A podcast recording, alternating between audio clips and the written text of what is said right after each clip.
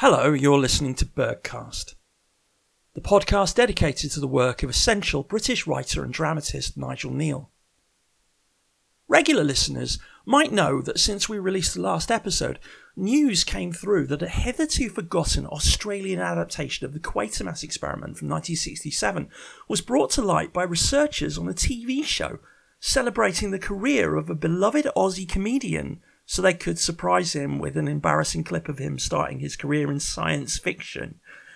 Everyone in the studio laughed, but Twitter user Antipodean Weird posted a shot of his TV and asked if anyone knew about this. Listener, we did not. Suffice to say, the online fan community, or the Quatermassive, and I get to call it that because I'm editing this and John can't stop me, might as well have unearthed a 5 million year old Martian starship given the excitement this generated. With the support of colleagues, among them Simon Garrier and Johnny Mains, John sent some emails and is now working on getting it licensed for screenings in the UK in the near future. When we've got more information about that, we'll let you know. And don't forget to follow us on Twitter for any news. You can find us there as Bergcast Calling. The excitement of that revelation has eased off a little, but the sheer delight generated by this episode's podcast guest is frankly lasting. Because we have the woman in black herself, Pauline Moran, who, despite being unwell at the time, very graciously agreed to talk with us. We talk about Pauline's long career in acting, and before that, her somewhat shorter career as a psychedelic rock bassist. How you audition for a role that doesn't have any lines a surprising use of cling film, and the dreadful lack of acting roles for older women in the industry. Also, the scream. This is Bergcast, episode 32 Back to the Woman in Black.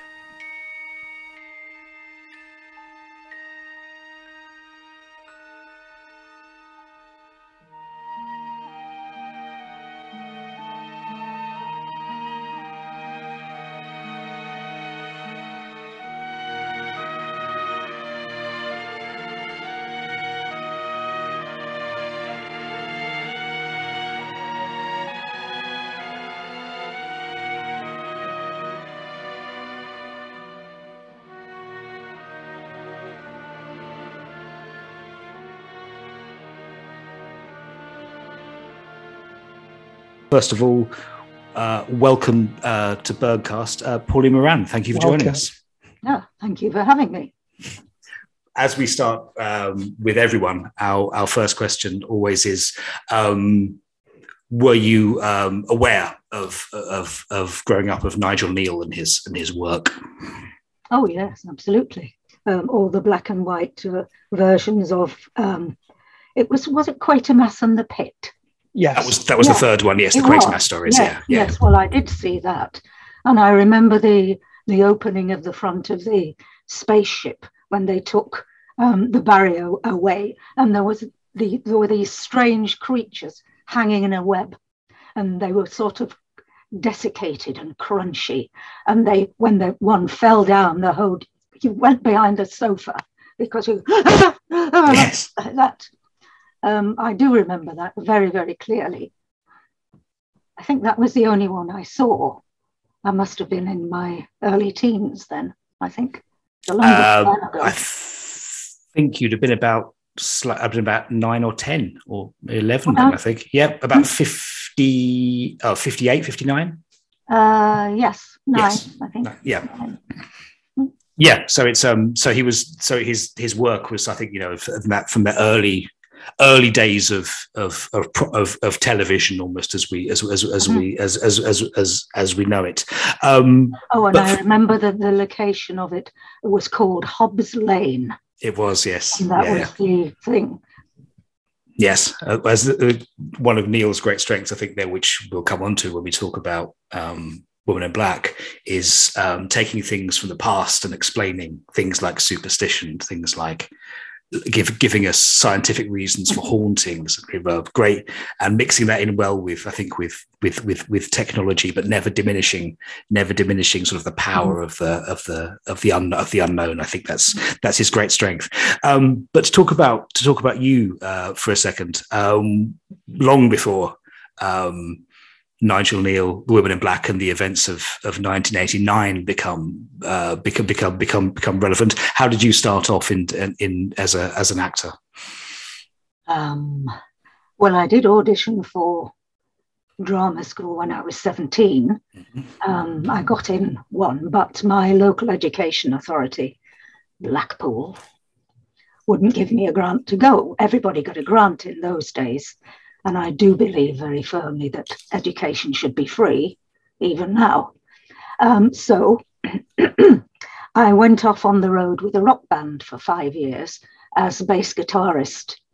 And we did several singles over here and, and in Europe as well. And I auditioned for RADA again. And I had to fly back from Jersey, where we were doing cabaret.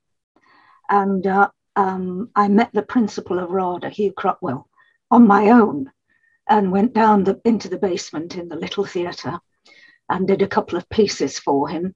And we walked back up the stairs to the ground floor. And he said, Well, you know, we've only got seven places for girls this year, but I think you've got one of them. So that was when I went to RADA and uh, came out in 72. And my very first job was at Liverpool Everyman.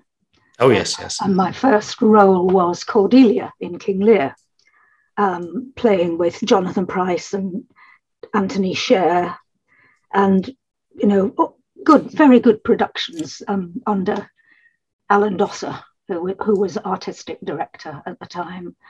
That's not a bad place to, to start with, and not a bad role, is it? No, no, no. definitely not. And I did Lady Anne in Richard III to Jonathan Pryce. And uh, yes, it was a very good way to start off. And then I went to the, the Playhouse, Liverpool Playhouse, mm-hmm. and did, um, uh, I can't remember what it was now. Um, uh, it'll come to me. It's um, age-related cognitive decline, I think they call it. Mind you, it was a hell of a long time. It is a very, very long time yeah. ago. Oh, I know the importance of being earnest. Oh, marvelous! Yes. Yes, okay. I was Cicely Cardew in that, which is a very good. Mm, it is. Yes. Oh, again. Can um, I ask what the name oh, of your rock band was? Sorry. Yes, She Trinity. She Trinity. And, okay, and our, our, recording manager was um, the great Mickey Most. Okay. Who, right. was um, the Simon Cowell of his day, mm. of course. And we we did. Um, in fact, we we were the first cover version of "He Fought the Law." Um, okay. I think people have forgotten that, but we were. Oh, when we did well, four or five singles. Wow, that is something. Two or three. Uh, you know, we we appeared on TV shows like "Thank Your Lucky Stars," seen at 6.30, um, you know, all, all the big ones yeah. of the 60s, of the late, latter half of the 60s.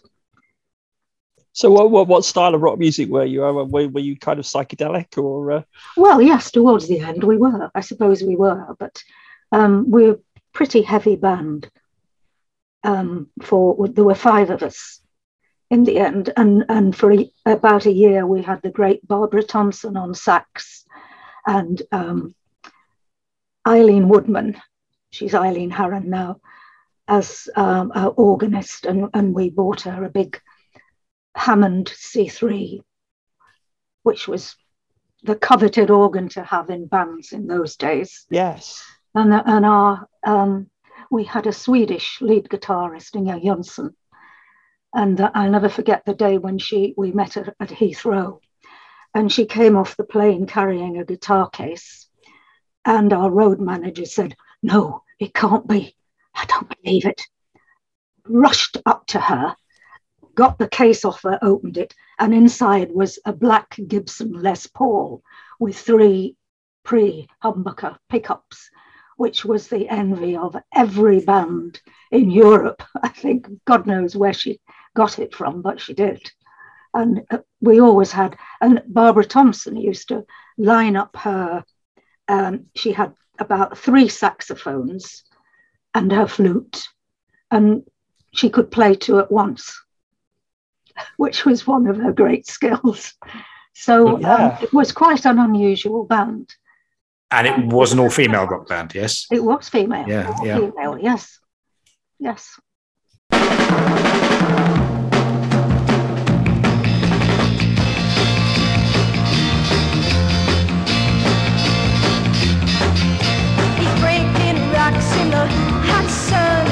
Fought the law and the law won. He fought the law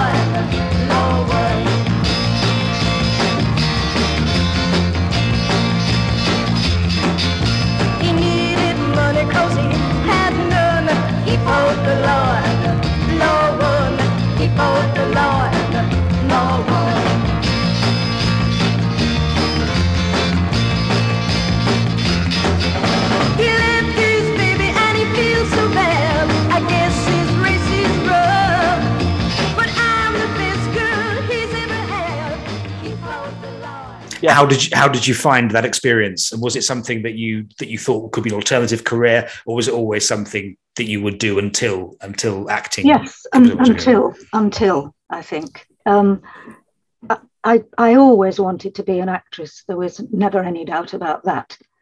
But um, I thought, well, maybe I can earn enough money to go you know, pay to go to RADA, but I never did, of course. But fortunately, um, when I did go to RADA, I'd I'd got the grant before I actually got the place at RADA. It was very strange because I went and auditioned for, um, I think it was the GLC, uh, uh, as it then was, um, Yeah. for a grant. Right. And Okay. They gave me one, and I didn't even have the place. Oh wow. I Good was able lord. Say that. And I also had an equity card before I went to RADA Oh, because through, of through being in the rock band. right. We were then um, uh, Variety Artists Federation, and of course they amalgamated with Equity. So that meant I went into RADA with a full equity card, which helped me get jobs after I graduated. Yes, that must have been because that's half the half the battle, isn't it? Once Mm, in, in, in, those days, not only have you graduated, but you need an equity card now to to to to Yes. to, to, to, to work to work. So um, after you'd done um, your early jobs in in in in in in in, in Liverpool, did you continue? Did you? I mean, I know rep was a was was was a thing that people could you know could move to any part of the country potentially for that, um, or did you stay in the theatre, or was there opportunities? For telly, sort of fairly, Um, fairly soon not after. Well, I did a lot of theatre, but Yeah. but my first um, bit of TV film was with Mike Leigh, who um, Right. Al- Alison Steadman was in the company, and of course, um, they were a, a couple at the time. And Mike saw a lot of my work at, at the Everyman. Yes. Okay. And so um, I happened to, he asked me in 1975, it was, he said, it's about time you were on television. He said, so um, um, I was in, he did a series of films which are now quite famous, five five minute films for the BBC. Okay. I was in one called Afternoon. And um, that was my very first TV job. And I think the BBC sat on those films for about 15 years because Right. they didn't fit in any slot. That sounds like the BBC. Yes, because I was trying to think. I didn't know that one from. I knew that from much later than seventy-five, but that's because I I would only aware of it, and I probably didn't realize it came out Yeah. much uh, later after you'd made it. Oh, that's Yeah. interesting. Yes, yes.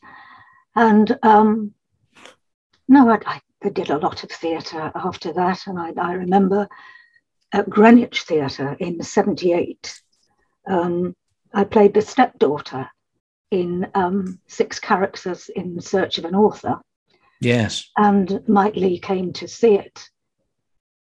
And I met him in the bar afterwards, and he said, Hmm, you were good in that. He said, In fact, you were bloody good.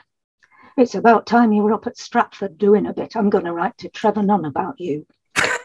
and uh, he was there as, as a- an assistant director at the time Okay. Yeah. and had the ear. But all he got, I think, was a couple of sentences from a secretary saying, I'm sorry, we don't want, we, we, we're not um, auditioning or, or taking on any new people at the moment. So um, I, got, I got that letter. He sent that letter to me with a little note on the bottom saying, Well, I tried. you know, It's a hard business, isn't It it? is, isn't it? uh, yeah, I did actually get in the RSC in the end, but um, but not then. the. Yeah. Yes. I've just checked. Um, yeah, those five minute films uh, were finally released in September 82. So some seven years off. And I, I had not clocked when I was clicking through stuff that they were made seven years before that. Good God. So that I was. thought a- it was longer that the, before the BBC transmitted them. I, I well, I may be wrong. It's a long time ago. It is, yeah. I certainly didn't know they were made in um in in in in, in seventy five because I was I was I was looking at some of your early uh, early TV stuff and I'd, I'd put that as later um, because yeah I hadn't really I hadn't really clocked that they were made such such such a long time. Is that I mean that's just I suppose often the vagaries of scheduling and what do we do with these things and Mhm. it's it's the actor or indeed the director or the writer can just be, can just become you know part of the flotsam and jetsam of of, of TV. As we say, it's a it's it's it's a it's it's a it's a brutal job. I saw you'd worked early on in in your TV career with Waris Hussein. Um, oh yes, um, yeah. I was Uh, played a gypsy. What was it called? Um, It was in a series called Romance. that's right. Yes, The episode uh, was called Three Weeks. And that's yes, you- right. yeah. That's right. Yes, and Uh, uh, and the, the thing was, would you like to sin with Elinor Glyn on a tiger skin? Um, no, I played a gypsy, and um, of course, with my skin being nearly sort of glowing white, as it always has been, um, they had to make put a deep tan on me, which made me look very strange because my eyes pop out because they're so blue, and um, the accent I used I'd based on a on a RADA um, friend, Agapi Stasinopoulos, and I had a line going, "Your your your son will grace the throne," and I, I was very glad to have her t- to refer to for that. Um, yes, it was. I remember Waris saying, I think he's still with us, isn't he? He is. in Yes. America. Yes. Yeah. Yeah. He he knows um, a friend of mine who lives in um, Santa Barbara, I think.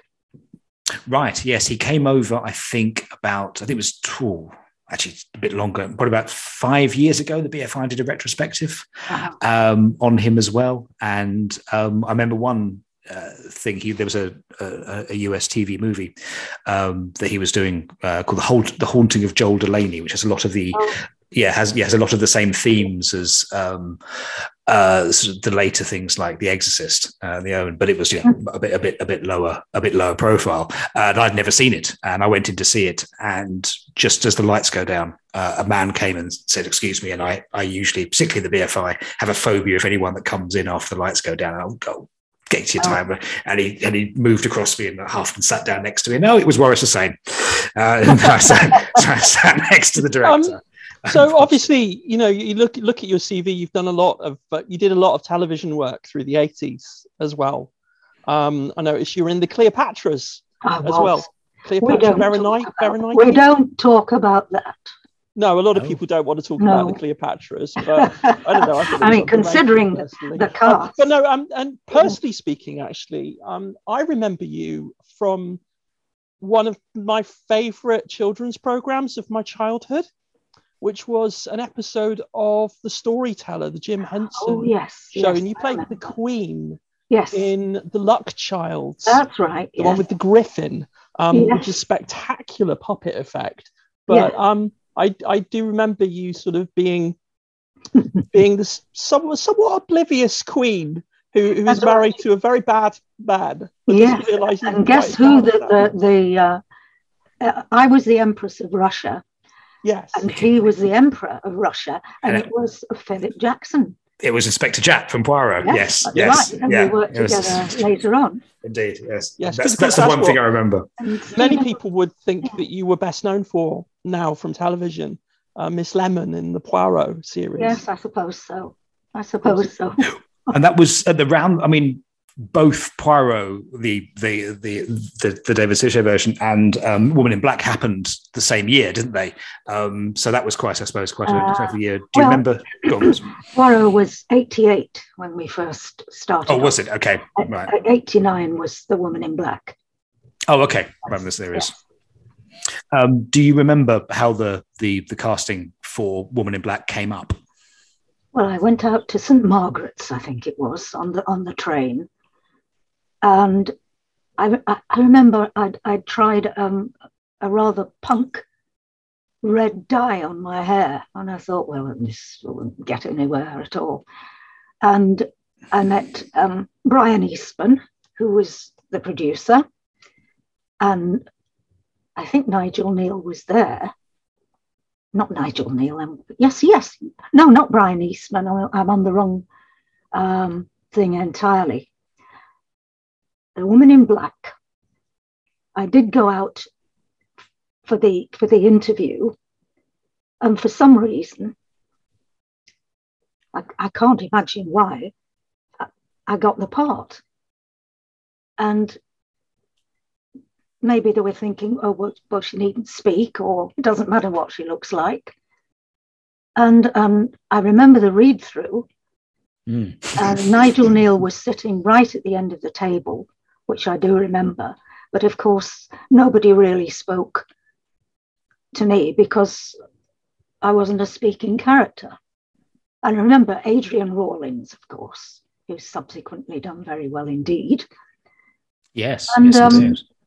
I never saw anybody until we we actually ended up on I think it was it's Osea Island. um, Yes, yeah. which is um, on the Blackwater estuary. In the Yes. bitter cold, in the bitter cold. My God, it was cold when we were filming that. It really was. It's a very eerie landscape, that isn't it? Yes. Yeah, they they've used it a couple of times since. There was a series a couple of Mm. years ago called The Third Day, and they filmed they filmed that on Osea, and it has that terrifying. We're we're not far from civilization, but the mists come down and turn in the wrong direction, and you'll drown. That's it's right. yes, it That's right. They come down very, very quickly. The, the sea frets, I think they're called. Indeed. They um the sorry the uh, the the interview that you had was that with presumably with with um Herbert Wise the director. Um, yes, Yes. yes. Do you remember what do you remember of of of, of working with him? I, th- I very, very professional and organized and Mhm. could have a bit of a short fuse if people weren't quick enough, you know, to, to do what he asked. And I know he was very cross with the little Jack Russell dog that somebody brought um, Oh, because it wasn't a trained dog, although the Oh. owner has said it was, and it wouldn't sort of come or sit or fetch or anything. So this cost time. Time is money when you're filming. And I know he, he was apoplectic about it. Very, very annoyed indeed. I don't think he was ever annoyed with me. So that's one thing. Yes, I, I've spotted one thing where I'm fairly sure Adrian Rawlins has got a treat in his pocket uh, when he has to get the dog back because the dog is jumping up quite a, quite a lot in his pocket, uh, and I'm, I'm wondering if that was a way of of of, of keeping the of, uh, you know of, of keeping the dog under control. Weirdly, one of those I've I, have you ever read uh, the novella of Susan Susan Hill's novella, The Woman Black? he changes uh, Kneale changes the gender of the dog, and I'm, I'm never su- sure why. Perhaps that was just the dog, the dog they had, uh, the dog they had at the time. But yes, it must be a. Um, I wonder because that would be something I think you might cut, um, because Kneale, where Kneale has that, um, has the. Um, the has the scenes with uh, Kipps in the house on his own, and he Mm. has the, the the wax cylinder so that he can listen to Alice Drablow. Uh, that's all. That's all him, and it's a great way of you know having info dump in an in an interesting way. What Kneale, Kneale is very good of. But I was interested that he kept he kept the dog as a character. Well, she had one moaner anyway. I saw no one. Oh, she was inside the church and then waiting outside. I thought she looked unwell, but she's there now. Perhaps somebody ought to go and have a word with her. No. No. Go away! Quick! Get away from here! So your fellow cast uh, cast members, I know you said you had a you know you were fair, you may have been a little uh, sidelined at the read through because by virtue of your Hmm. part you don't really have in much in the way in the way of in the way of lines. Um, but when you were when you were filming, I believe it took there was a they said there was a I believe a, a four week fil- filming process. Um, was that but uh, despite um, Herbert Wise being quite a maybe a yeah a, a, a tough taskmaster or whatever. Was there generally a good atmosphere on, on Mm-hmm. Oh, set? yes, and absolutely. Yes, yes, there was. Um, and of course, um, my scenes were only really with um, Adrian Rawlins, Mm.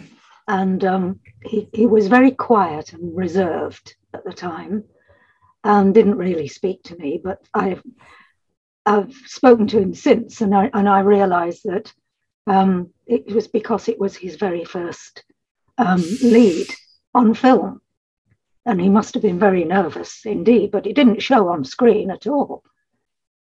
Yeah, it's it's it's uh, it's it's interesting when you look back now and you, you don't necessarily think of it, yeah, the late eighties as being when you think of Adrian Rawlins, you think of you know much more re- much more recent stuff, and this is this is this is this is quite this is quite far back. So yeah, it was a big, it was a big um, a big challenge. I mean, I wonder if there was um, a choice from uh, Chris Burt, the producer, or with or indeed with um, uh, Herbert Wise to choose some up and coming actors for the younger part, particularly the, the the young lead. But I'm curious that you were, you know, you you you were chosen, and you know, you weren't. It wasn't necessarily, you know, uh, a part, you know, for, for a younger woman, but it was a part, you know, that was. Um, uh, possibly seen as older than, than than than you might have been cast for. What sort of format was the interview? Because an auditioning for that part must have been you couldn't read for the part, you couldn't stand there looking menacing for the part. Um, you couldn't stand on a Well- on a stretch of water looking No. sinister. I, Um, so what did you do? I think it was just conversation. That, that's all. Right, And an interview. In those days, in those days, I did look rather pre-Raphaelite, and I think Yes. I, I was, Okay. I was very much slighter than I am now. Weren't we all? About um, Quite right. n- uh, probably under seven stone in those days. Odd. and um, I, I, I was wraith like, and I, I do, do think I have a sort of mm, uh, antique otherworldliness, that, that kind of thing, uh, um, Victorian, Mm. place more suited to period things than I modern. can actually, yes. N- now you've said pre-Raphaelite. I can't get that out of my head, particularly when you had red hair. Yes, I Mm. can think of that. Yes. I can think of you being painted by Rossetti. That's that's what, yeah, that's something. Yeah, and, and certainly in in that um, in that dress, you cut a very very striking figure in the background. The first appearance, really, or Mm, the second in, when you're in the graveyard, in the Oh, yeah. background, yes, yes. and everybody can see you. And there's just this rail thin figure with straight shoulders Mm. there, and uh, Well, we have to thank um, Barbara Kronig, of course. Mm. for my appearance because she was the costume designer. And I think she did, she dressed me excellently well, oh yes, black. And that's- underneath, of course.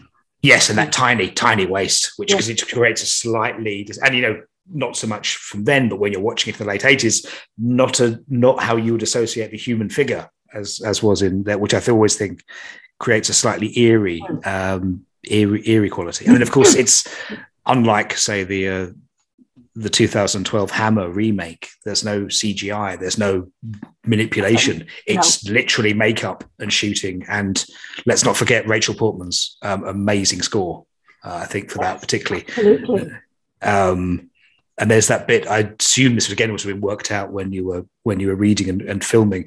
But the way Rawlins grabs the back of his neck, I think, and then and then and, then, and there's just the sound effect just just just hits.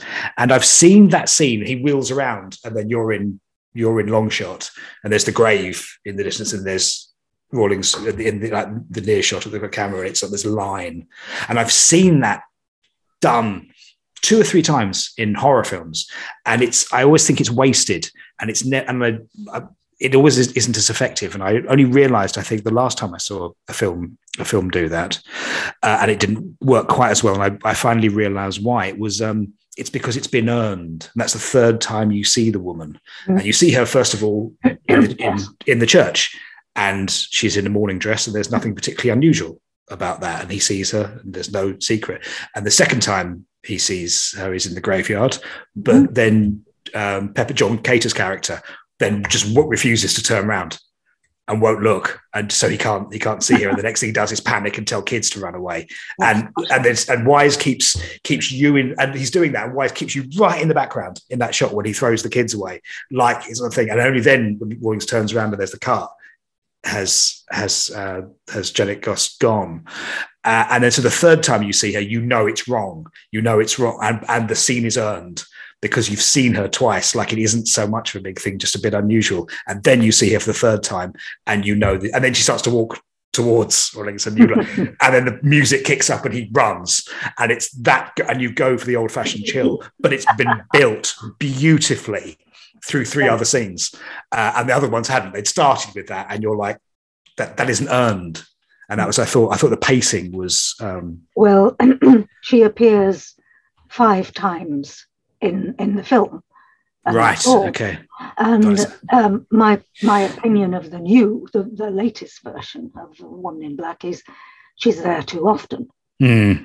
Uh, there's too much of it, and therefore you're not. When it comes, you know, when she she goes for him. Ah, that scene. big Yes. screen, Oh my then- goodness, then- yes. We're gonna. Yes. Then, to my mind, that doesn't work quite as well as our version. No. You're quite and- right.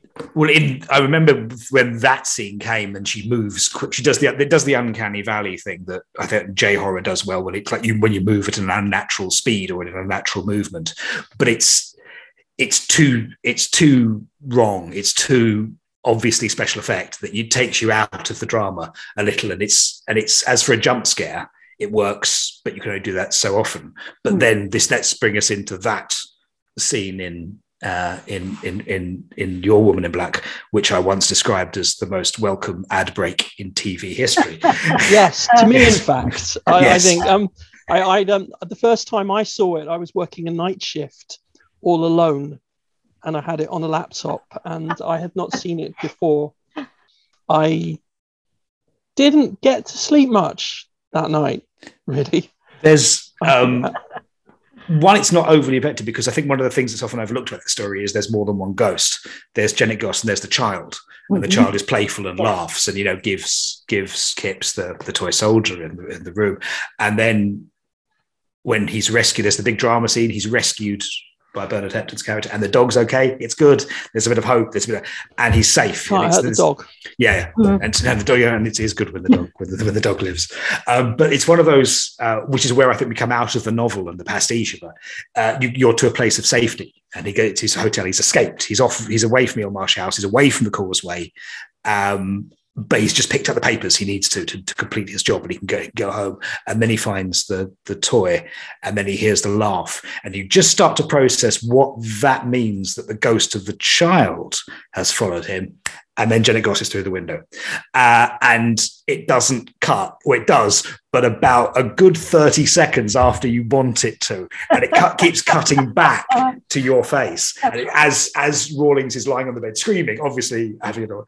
And are you on some sort of dolly? Um, I was on um, a dolly with a wind machine blowing my robes out behind me. right. And as the, the dolly was pulled towards the bed, the camera was in front of me, which came towards me at the same time, but focusing away from me, which Yes. is why you get that very peculiar um, otherworldly Yep. when you look And oh, I've looked at it. I've looked at it several times. And that's your voice, presumably. it is my voice. Yeah, voice. Yeah.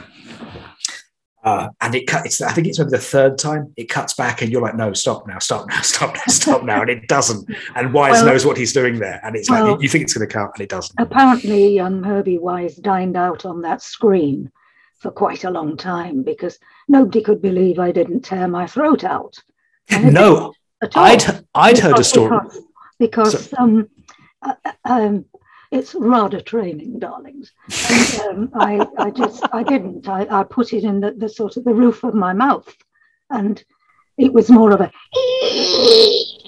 than Yeah. Oh God. scream. Yes. You, you just did it. You Oh, just did it. Then yeah. that was. that was- Totally Oh, just did it. You just did. You just did. That's what. That's how it's that e. That Yeah. almost a rip.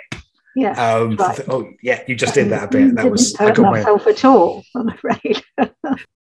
Who provided the voice of Alice Drablow? Then did you do that? No, no, no, no. that's- It, it was um, Herbie Wise's wife. Oh, that's Fiona Walker, right? Fiona okay. so- Walker, yeah. So she has a dual role in that Yeah. because she play, she plays two the Mrs. Toovey as well, doesn't she? Yes, Yeah. right. Okay.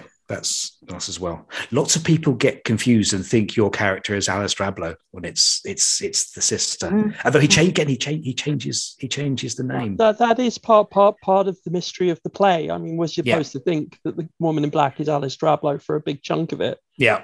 until we find out it's actually her her poor sister. Yes. Yeah. The fact she's at the funeral it makes you think it's oh, it's the ghost of the woman you're you're you're you're, you're burying. With her Yeah. bantling. I think Hmm. Bandling, yes, a bastard child. Oh, that's lovely. Um, Kneale uses that throughout his career. I'm just thinking like Quatermass 2, where it courted a girl from Winnerden Flats, married her in the end, through to, yeah, a bandling, a bastard child. It's just, it's a great sense of place in his dialogue. Um, it's really as well. Did you say he was on set? Did you, did, or was it just in the read through? No, I don't think. It, well, he wasn't on the set when I was there. Right. Okay. Might have been. Yeah it's um i understand from herbert wise always wasn't the greatest fan of having writers on on on set. Oh, um i think it's um some people will say want to clarify a meaning with a writer and a, a director will may say we're now on set. It's my set. Will the writer's done their job. You now come to you now come to me. And if the writer wants to chat to me that's fine. But you chat to me. That was i think how it so i can see why maybe it was thought best that the that the i know Chris Burt got on very very well with um uh, with with Nigel Kneale because he commissioned him for his next job as well after after, after this as well. Famously, Kneale um, uh, wrote this in in ten days and was told by his agent, "Don't tell them that and hold on to it for another month uh, in case they in case they've basically throw it back and want rewrite. I think you haven't done a good enough job." That was- But I think it was a good renaissance in his in, in his later career because he'd sort of pretty much stopped working mainly on on telly after sort of the mid he'd the mid he'd done another series actually with with Herbert Wise in the mid and Fiona Walker in uh in about 86 he'd done a TV movie in 87 but again he'd moved away from from supernatural moved away from from genre into sort of social realism and housing and you know more more uh more related you know sort of everyday contemporary contemporary drama sort of class stuff. But this was a hu- I think because Ted Childs, who was the exec producer, I know who had worked with him on the final on the final Quatermass, um, approached him for this, and I think this is a they wanted, you know, they they as you see you've read you've read the story, but to take from sort of what's quite an Edwardian pastiche of a ghost story and strip it down to its to its layers and the beautiful dialogue and the beautiful sense of um, it's not it's one of those drama where you have an outsider going into going into a sense of danger. But unlike, but you know, what I like about it is the locals. You know, the, the locals aren't you know, hostile. There's just a you like there's a, there's a great unsaid, and nobody wants to talk. No. Um, but but there's no hostility. Just a you. you like almost a sadness that you can't the, and there's a world that, that he's that he's showing like the character of Keckwick William William Simons character who's in it probably even less than than than than, than, your character. He's only in like maybe two scenes but he has like a like you know he's like um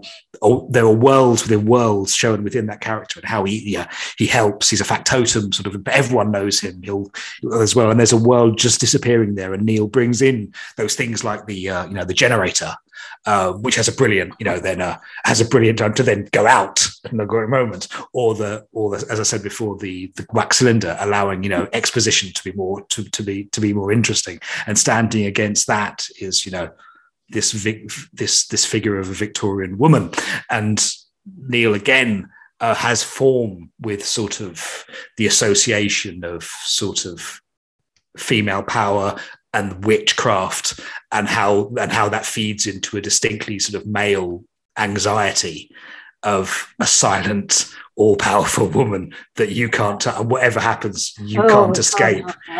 You know, and it's but there's that example of the of, of of the real fear, and the you know if all, it's been said that horror is you know just is the return of the of the of of, of the repressed, uh, something coming is coming back, and just for that moment, that ending, uh, when you think you've already had like a warning that this is going to happen, as I said, with uh, the safety of the bedroom, and then the infamous scene uh, where she comes, but now you're home and you're still working through the trauma, and you think you've got to the end. You Yeah. think that Kipps, who's still traumatized, yeah, burns his office, and he still can't believe it as well. Um, but he's like, and again, far more, far more um, uh, uh, traumatic than the than the novel when they're thrown off a off a pony and trap.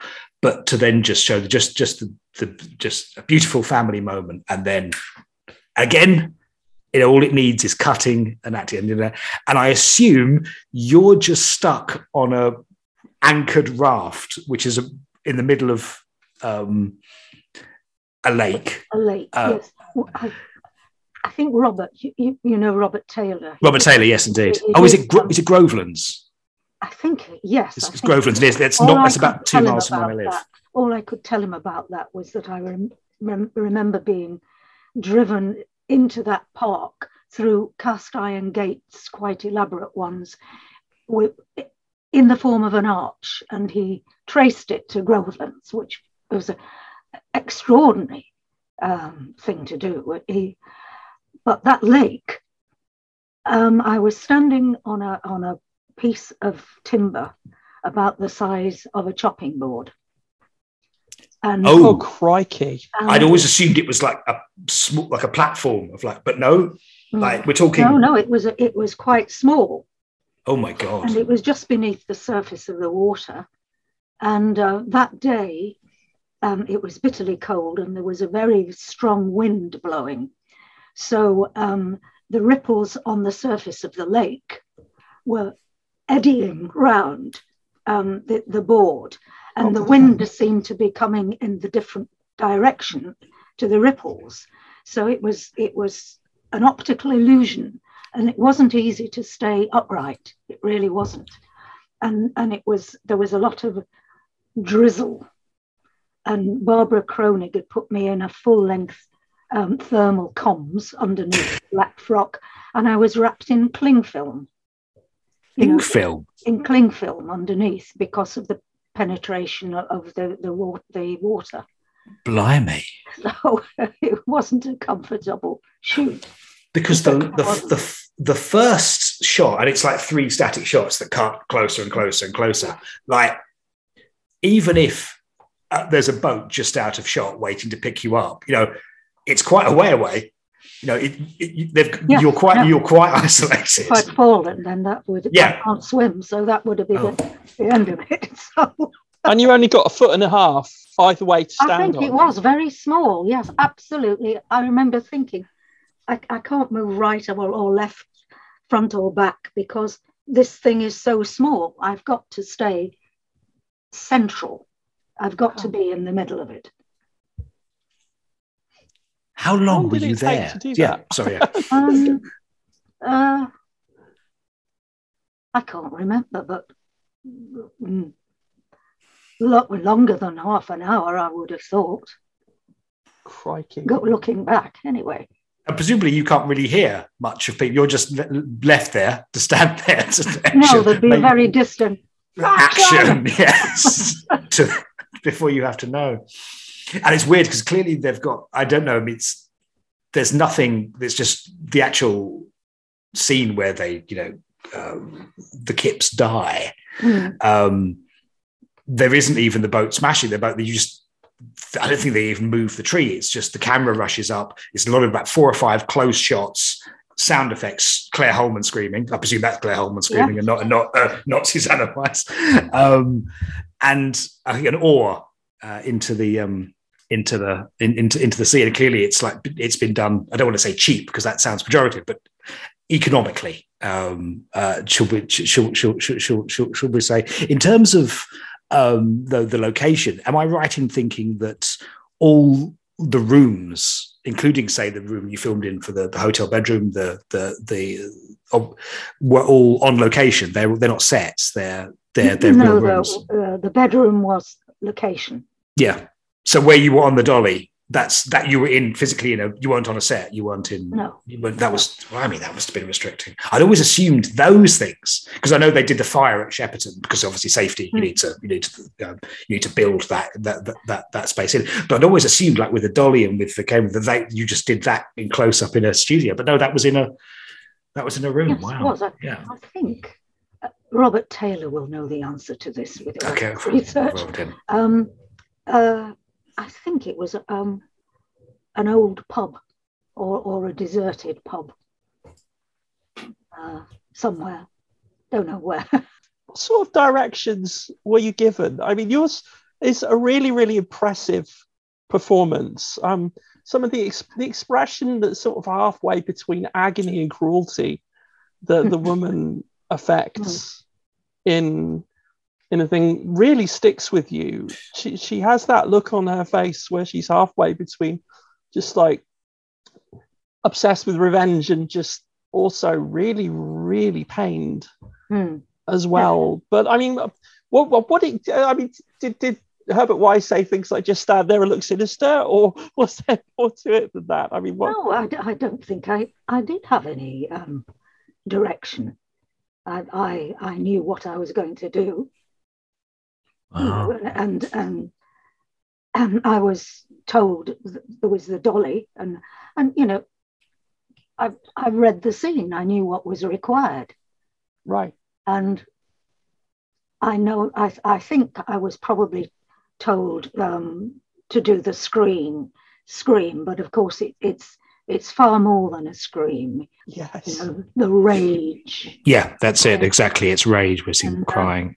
You know, tearing, tearing out the throat. That I mean, I, I'm as you say, and that was just you live. That was Yeah. they didn't didn't treat even treat it. No, I didn't. I, I think they extended it over. Do you remember the bit where the sc- the screen goes black at the end? Yeah, And it continues. It yes. continues yeah. uh, uh, like a reverb.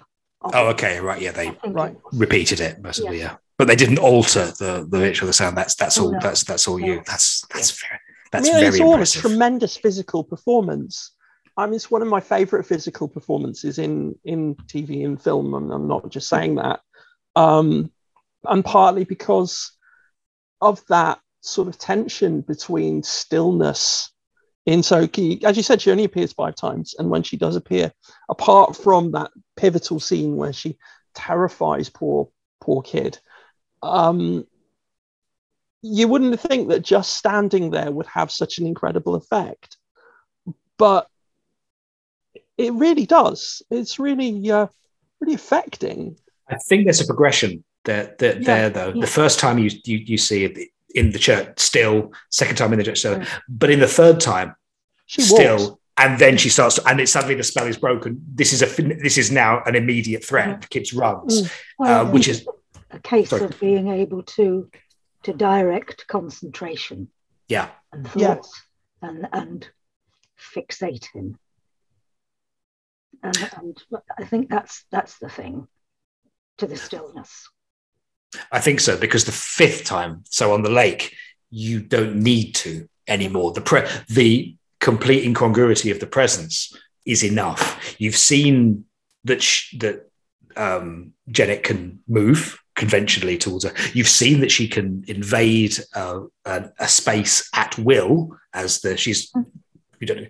So by the time for fifth appearance, it doesn't matter. You know all that she's there Yeah. and and it, and it is inescapable. Your fate is in, inescapable.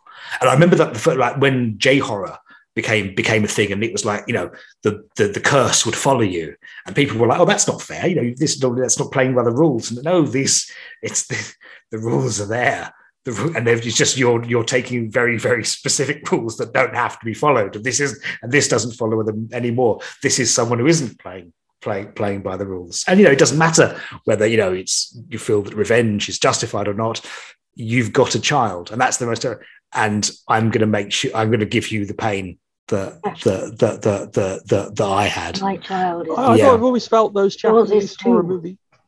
Sorry. I've always felt those Japanese horror movies actually have a Oh. lot more in common with British horror movie horror. Yeah, stories. they do. Older sort of yeah. There- There's a lot of lot of lot more similarities. You have an island nation. You have concentrated places in like countryside that's sparsely populated between these concentrated population centres, and the way in which the hauntings express themselves in those stories.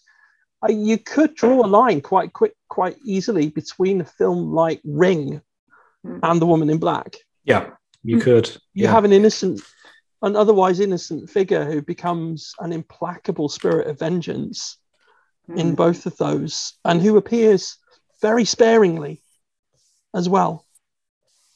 But And always with a- yeah.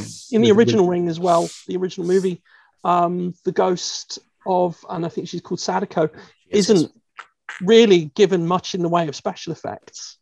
It's all done by simply just walking forwards with her hair in front of her face and that sort of thing. Uh, Um, I don't know that film at all. So. oh, it's uh, don't- one to watch when you're on your own. Oh. But yes, um, but, But there is a similarity, I think. Certainly, you're right between Janet Goss and and and, and I, I assume they're independent of each other because Japanese work comes out. But there is a, a similarity of uh, again a woman who was uh, um, badly treated.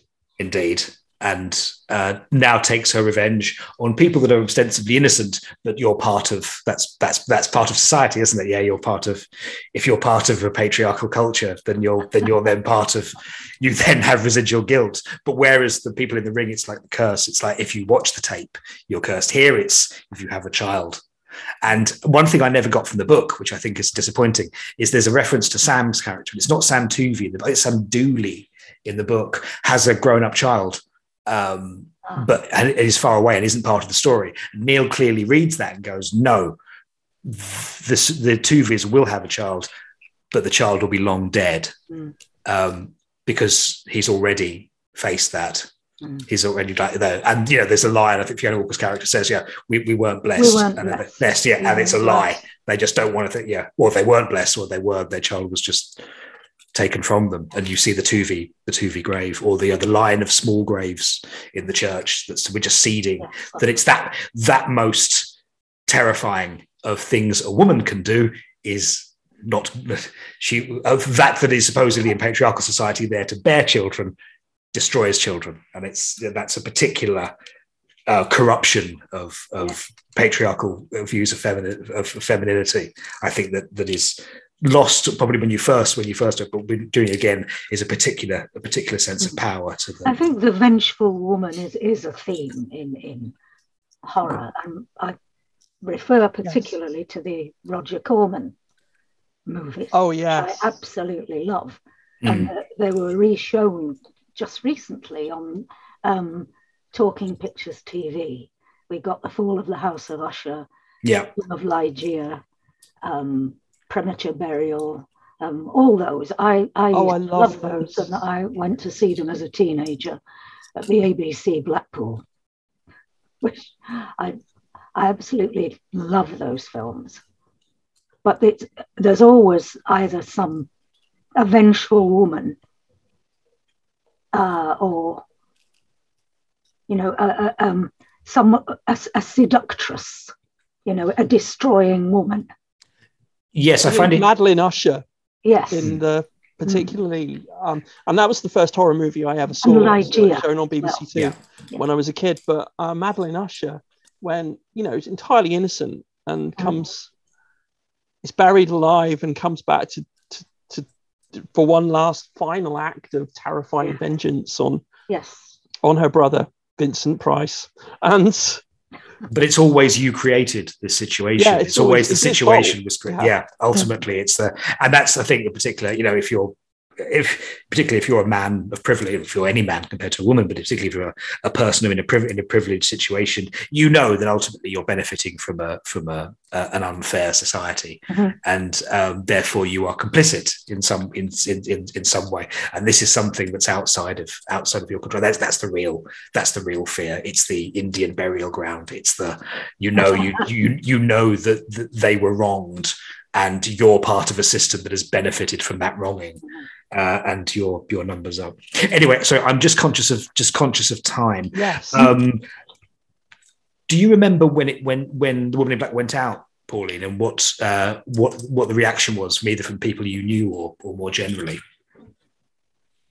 Well, I would be at my sister's house in Blackpool, and uh, I'm sure we watched it together uh, with her husband, and I, I don't think it was even remarked upon, to be Oh. honest. No, I don't think it was. God, I was 11 years old and can still remember it vividly. 33 years later, cannot. You know, it was just wish I might. Pauline doing doing one of them things again. and uh, you know, towards the end of my sister's life, she um, she was um, at home. She couldn't really go out, but the television was left on, and it was ITV3. And when the carer came round, you oh, switch that off. I'm fed up with the sights of her because it was Poirot. All, ITV3 is the Poirot channel now, all? Over again and again. It's nice, and it's it's it's nice though to see an evaluation. I was saying when we first when we first when we first started talking that there was a there was a repeat. Uh, I think in '94, uh, and after that there was there was nothing. There was a, a, a until I think the BFI showed it again uh, in 2013. They did a Gothic season, and I hadn't seen it since uh, since transmission when I was 11. So this was this was only nine years ago. So I mean I'm in my mid 30s, and I'd seen a couple of things that I hadn't seen since I was a kid, and they're always a bit oh. It's not quite as good as I remember. It's not quite as the wo- my world perspective has has inevitably changed since I, I was eleven. But this one, it had lost none of its power, and I was so pleased to see it. And then was it two years ago? It, it finally got its it finally got its uh, commercial commercial release. Yes. yeah. Um, But you like there's there's no cast involvement in that at all, is there? Which, which is I thought was, was a bit of a shame. That, oh, there's I know Andy Nyman does does one of the commentary, but he's in two scenes and he's there. As Yes. more, and it has Kim Newman and it has Mark Gatiss, uh, all of whom are great, uh, are great authorities and great fans of it but but I really I really would have liked to have seen some some involvement from you and Adrian Rawlins. And, um, Hmm. Did you uh, were you contacted or talked about it at the at, at the time to talk to to to, to remind? No, no, not at all. No. I, I think we we knew it was happening, but that's all. No, they- they they didn't approach. Well, they didn't approach me, and I don't think they approached Adrian either. At least he never said so. No. Well, he's not. He's not on the disc, so that's um, that's that, that that's that that's that's the shame. But it's it's it's been wonderful to talk with you about this. Um, it's been. I think there's several occasions when we do these. Been doing this podcast now for a, a few a few years, and we always, for obvious reasons, try to remain completely professional um, when we when we do them. But it's always hard with the pe- with those people that have genuinely shaped moments in our in our lives and Yes. anything I've I've had from being a you know a, a writer on film or a, a, a TV critic is often shaped because of my love of of, of, of certain of certain things and your the woman in black and particularly your your performance of that was a was a big part in shaping uh, my experience with, with with with television. It's it's a huge privilege to sit and talk to you about about about, about it now. And honestly, this this may sound sound trite. You don't look a day older.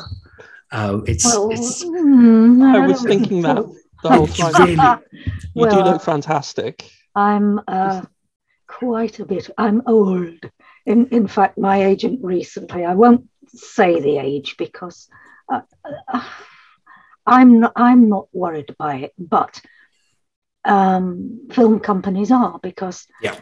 they find it difficult to get insurance for older performers, and I think that is an outrage. indeed. I know Equity's not too pleased about it either, but but it's true.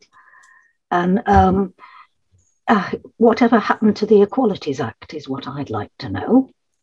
You know, the the the protected um, ageism is is one of the protected um, items under the Equalities Act, and why doesn't it apply to insurance companies and casting offices? And it's it's not right. I Yeah. spent four years on the Equity Council. And Right, ageism and and the position of older women in the business the things which we were very very strongly um, interested in and, and working towards oh, a better future. But you know, things move so slowly. Um, the number of things you see where you have um, older women played by younger women aged up. yes, I Um, know. I Very know. popular Netflix series last year, Midnight Mass. And although it is a plot element, the, one of the characters' mothers is played by a woman who is younger than me, but Mm. you know clearly supposed to be about seventy. And Yeah. it's often I've often seen you have an older an older man with just a much younger wife um, than than needs to be because it's Yeah. it's it's in his domain to have a younger um, female rather than it, there's no reason that he would have had a much younger wife when he could have had a wife his own age. But it's Yeah, well, it's, uh, yeah it's why why is it a problem? Because some of them, the most experienced um, performers, female performers, you know, you've got um, Brenda Blethyn, who's a little bit older than I am, not much, but you know, Right. um, and you well certainly Helen Mirren. I think she's hmm a tiny bit older than me. I know these are, are high, high profile actresses. But um, you know what? What's the problem? Judi Dench is now in her eighties, I think. yeah. I Um, would hazard a guess that Jane Asher's probably older than you as well. Well, I don't know. I don't know I think she's she yeah is.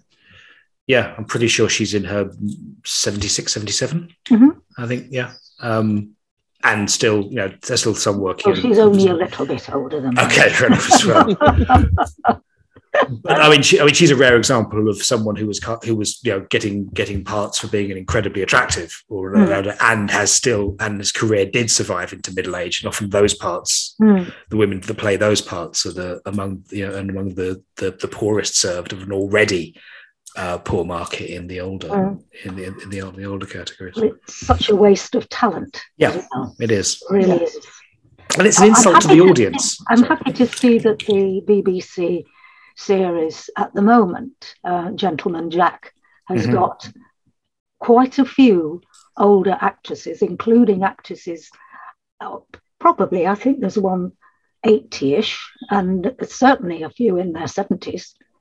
Right. And it's a uh, mainly female cast. You know, fe- female writers, female production team, and female leads. So, um, you know, it's very, very good indeed. I'm, I'm enjoying it. Um, well, I think that's Howard. Is there anything particularly you you you, you wanted to ask? No, I I think that we've uh, we've covered pretty much everything. It's been an absolute joy to have you on, Pauline. Um, it's- well, I'm it's very been really pleased to have and, been uh, asked. I'm very Yes. pleased to have been asked, and uh, you know, I, I look forward to hear hearing this back again. Follow us on Twitter as Bergcast Calling for some more news about forthcoming Nigel Kneale centenary events planned around the country and the screenings of the newly found Quatermass experiment episode. And hang in there for our next episode, coming very soon, where we're going to share some more Woman in Black interviews.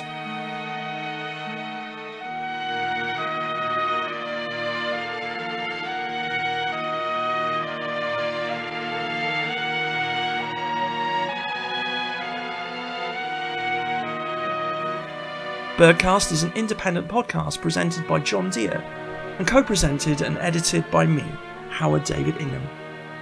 Thanks for listening.